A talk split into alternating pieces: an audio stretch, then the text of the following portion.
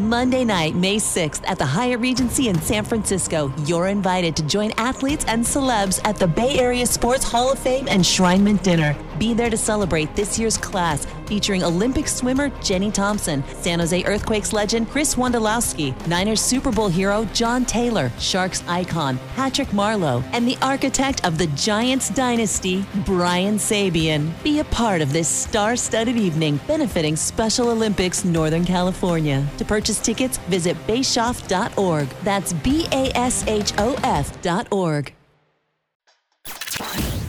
We're getting you ready for the game on The Build Up with news from around the league, interviews, highlights, and more. Here's your host, Ted Ramey. Couture wins the draw. Myers got it. Meier turns. Myers shoots. It's blocked. It's Labanc. Why didn't he shoot? He does shoot. Save made. Rebound. Where is it? Backhand chance by Hertl. Stopped by Raanta. And the game is over. Final score the Hurricanes 2, the Sharks won. This was an entertaining game from start to finish, but the relentless pressure of the Carolina Hurricanes finally forced the Sharks to crack. Yeah, I think so. I mean, that was one thing I was thinking about this week is, you know, the last two years have been a really condensed schedule and, and you didn't have to sit on a loss for very long because you were playing every other day. And, and um, you know, obviously we had a weird schedule to start the year, but, but um, you know, you lost two games, you have to sit on it for, for a whole week. And having said that, you get to work on, on your game, you get to improve on, on, on certain things that you do. And so you, there's a benefit to it, but uh, it's also nice to just get right back in the saddle and, and, uh, and uh, the So um, I think we're uh, we're grateful for another opportunity tomorrow. You know, get some rest tonight and, and come out flying tomorrow.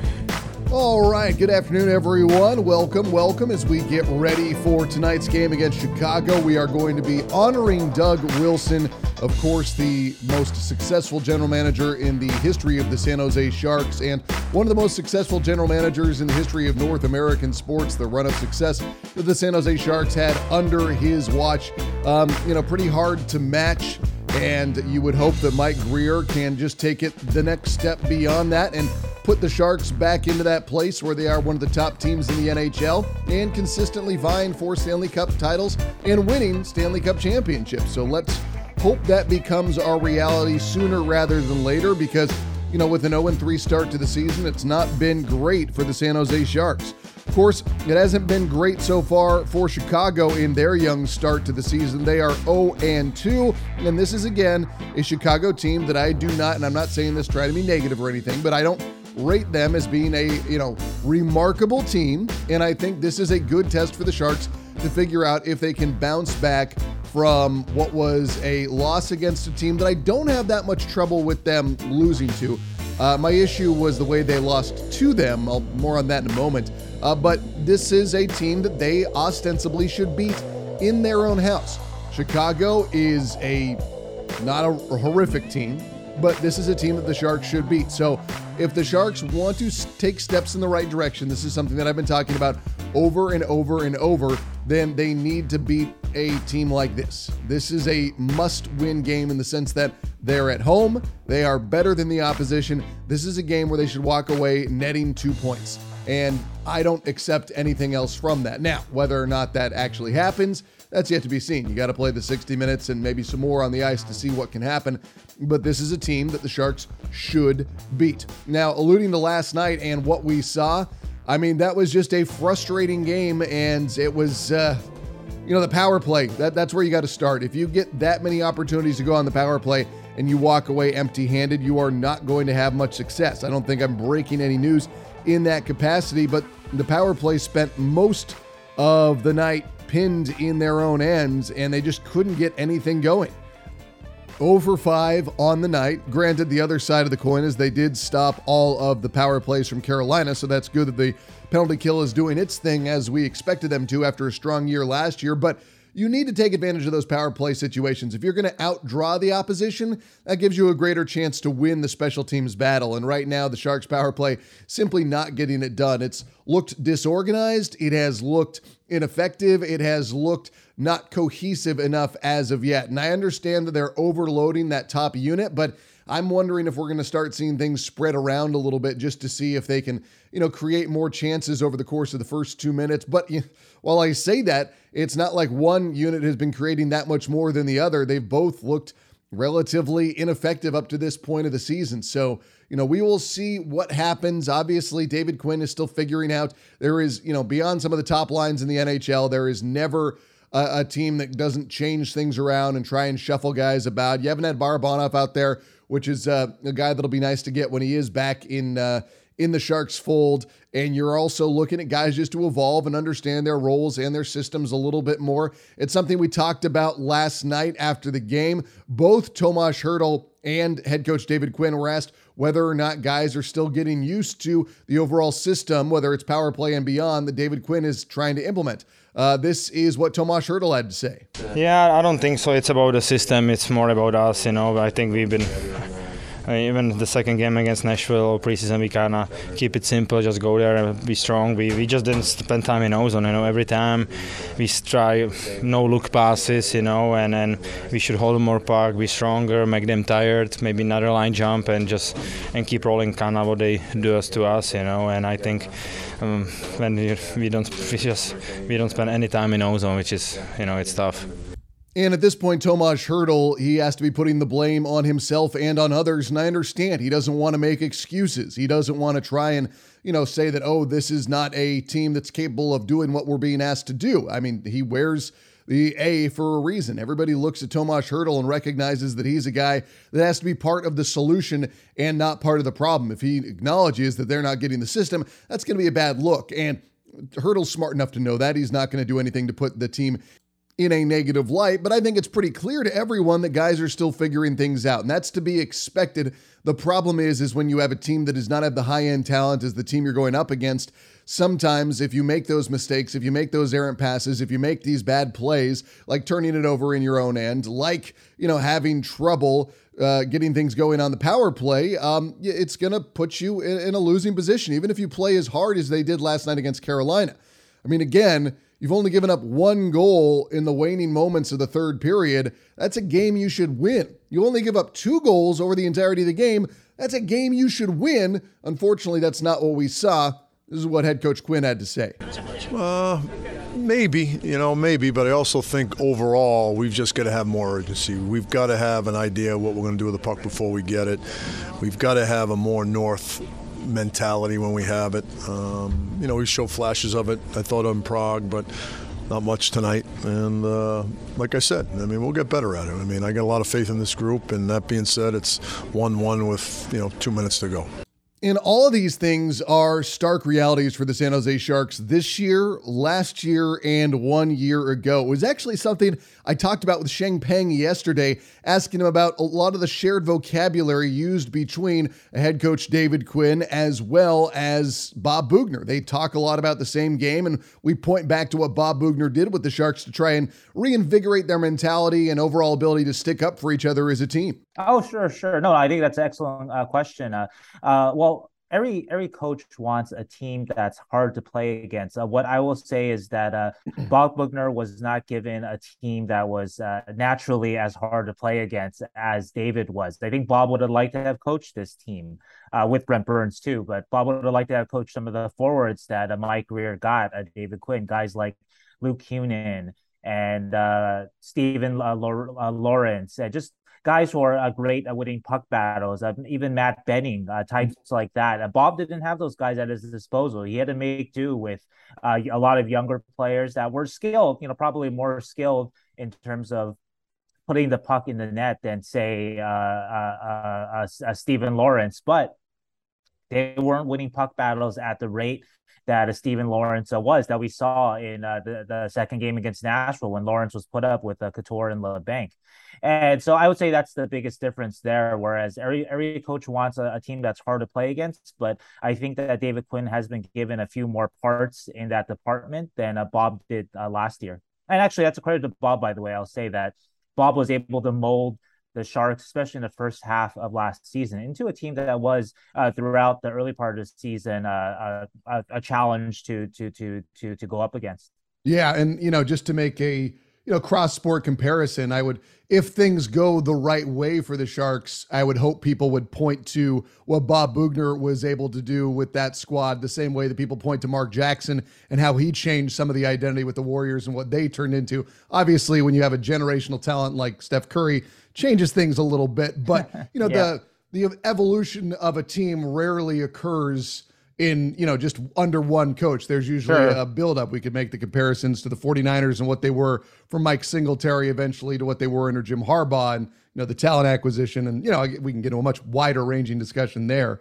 Um, what do you think was the issue with a uh, overall what we saw from noah gregor in game number one? Because gregor i usually describe as an, him as an effort guy but it mm-hmm. seemed like he couldn't get involved with the game at all. Yeah, and I think uh, uh, uh David Quinn uh, said it uh, pretty clearly when we asked him about it. Uh, David said, and, and, there's been a lot of emphasis with Quinn. I mean, like I said, this will be under any coach, but David has made a point of saying it many, many times, more so than I remember any other coach saying so. But David has made a point of wanting players to play to their strengths, whatever they are. Mm-hmm. And he mentioned, I know Gregor's strengths are his speed, his physicality.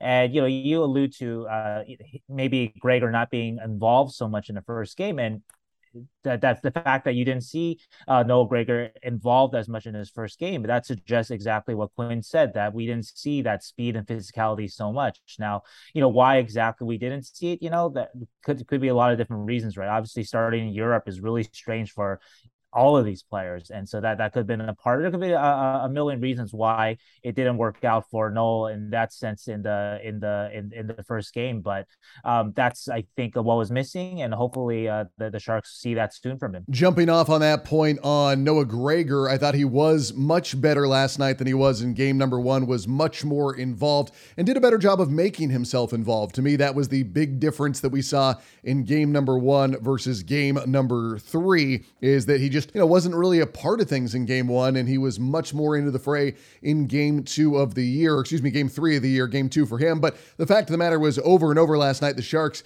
could not sustain anything on offense. And there were a number of reasons for that. Uh, they were challenged at the blue line every single time they had a zone entry, and that was really because the, the, the Carolina Hurricanes did a great job of making the Sharks uncomfortable in the neutral zone. I mean, that's the the number one rule of hockey. You know, whoever controls the neutral zone controls the game because the Sharks could not get anything in any sort of a good position entering the offensive zone. I mean, I noticed that unless they had a really, really good quick transition, that it was not going to be an offensive possession that led to much of anything. And then you get into the whole idea of the lack of sustained possession over and over and over and over again. And that's, again, something that the Sharks need to rectify as they get deeper and deeper into the year. Well, it wasn't just that play. I thought throughout, you know, most of the game, our decision making through the neutral zone, the turnovers just really fueled their offense. And, you know, we just got to play faster. We have to play faster, and we'll, will. We will. I'm, you know, I'm, I got a lot of confidence in our group, and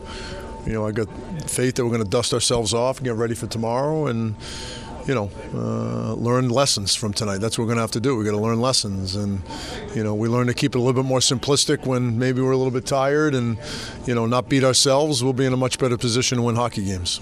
And like I referenced earlier, the fact that the Sharks just shot themselves in the foot last night. I mean, by turning the puck over so often, by not really being able to create much offensively, by having so many opportunities on the power play and just getting manhandled. I mean, that was the thing that we saw time and time again last night, which led to overall not, you know, not being able to do much offensively. And again, this is four goals through three games. And yes, they have had worse starts to the season offensively, uh, but in my opinion, I mean, the past is the past. We're talking about the here and now. I honestly am not too concerned with what the Sharks have done in the past or whether or not this is their worst offensive start to the season. They need goals now, they need wins now. They need to be capable of identifying what a team like Carolina did so well.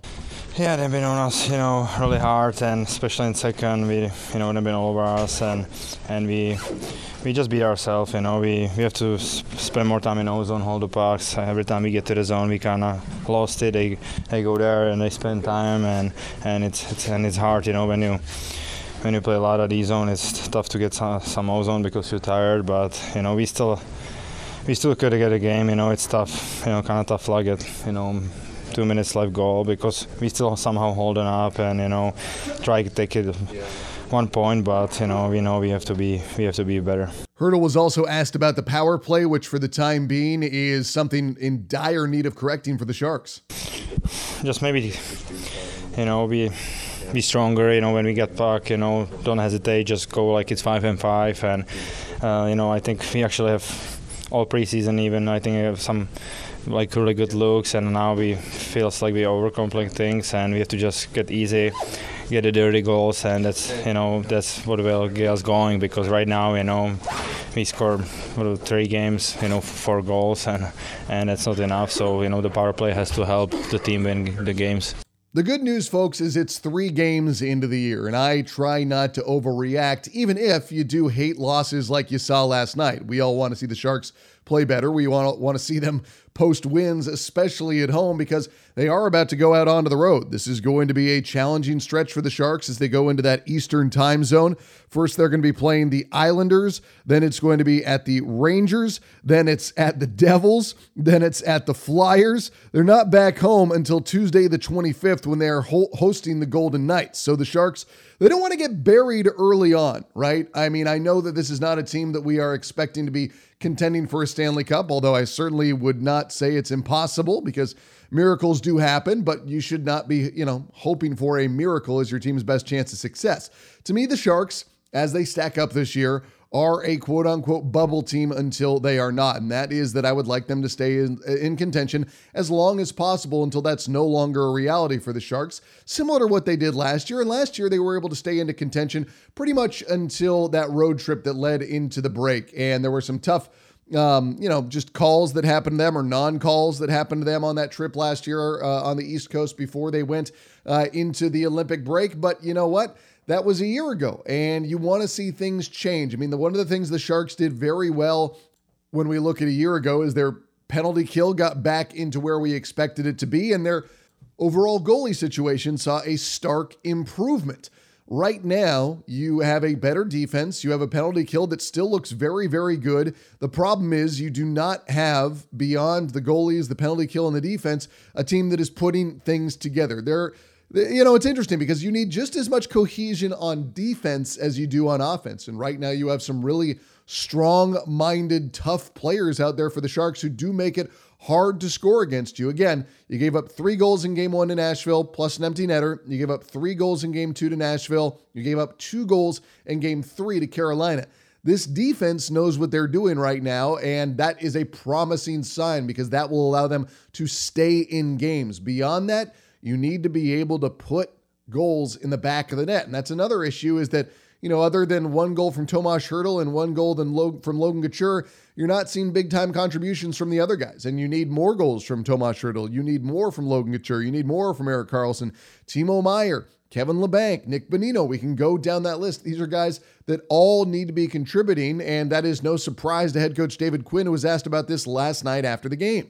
Yeah, I mean, as you just alluded to, a lot of teams can say that, and uh, you know, listen, your top players have to be your best players. I don't care what sport you're in, and everybody knows it. And you know, we've got some really good players, and you know, this very early. It's uh, losing sucks, but we're not going to let tonight get in the way tomorrow night. We're going to uh, get ourselves uh, situated, get some rest, and be ready to go tomorrow night. Now, if we base what we've already seen this season, the Sharks were able to bounce back much better from one game to the next uh, in the back to back that we already saw. So hopefully that is what we're going to see tonight for the San Jose Sharks, that they are able to be that much better, that much more effective, and that much more capable of having a good night. And you also want to give the fans a good show on Doug Wilson night. This is going to be a memorable night in Sharks history. We all want to pay attention to everything that's been going on with everything in the Sharks world, you know, how we got here to the point that we are doing this reset and trying to get the team back into top contention. And that's because Doug Wilson had this team in contention for so very long. But you know, that doesn't negate the fact that you need Erik Karlsson to be Erik Karlsson. You need Timo Meier and Tomas Hertl to be Timo Meier and Tomas Hertl. You need Logan Couture. You need Kevin Labanc. You need Nick Bonino. You need Marc-Edouard Vlasic. You need these guys to play to the level that they are expected of being able to play to. And if the Sharks get that, you know, even just from a couple of those guys, they're going to find themselves in a much more successful situation. You know, if they don't win tonight against a team like Chicago, then it is, you know, I'll admit it'll be a little bit distressing. But I keep on going over the fact that while you are judged by wins and losses, you have to look at what one game provides in and of itself versus three games under a new head coach versus what we'll see over the course of 82 regular season games. Teams get better, teams get worse, teams make improvements. This is a long season, not overreacting yet, but I do expect the Sharks to win tonight. All right, that wraps it up for us. I'll see you tomorrow morning on Morning Tide for the San Jose Sharks. I'm Ted Ramey signing off. This podcast can be found for download under Sharks Hockey Digest on iTunes, Google, and Spotify, and on demand anytime on the Sharks Plus SAP Center app, presented by Western Digital. All music by Yogi Yend.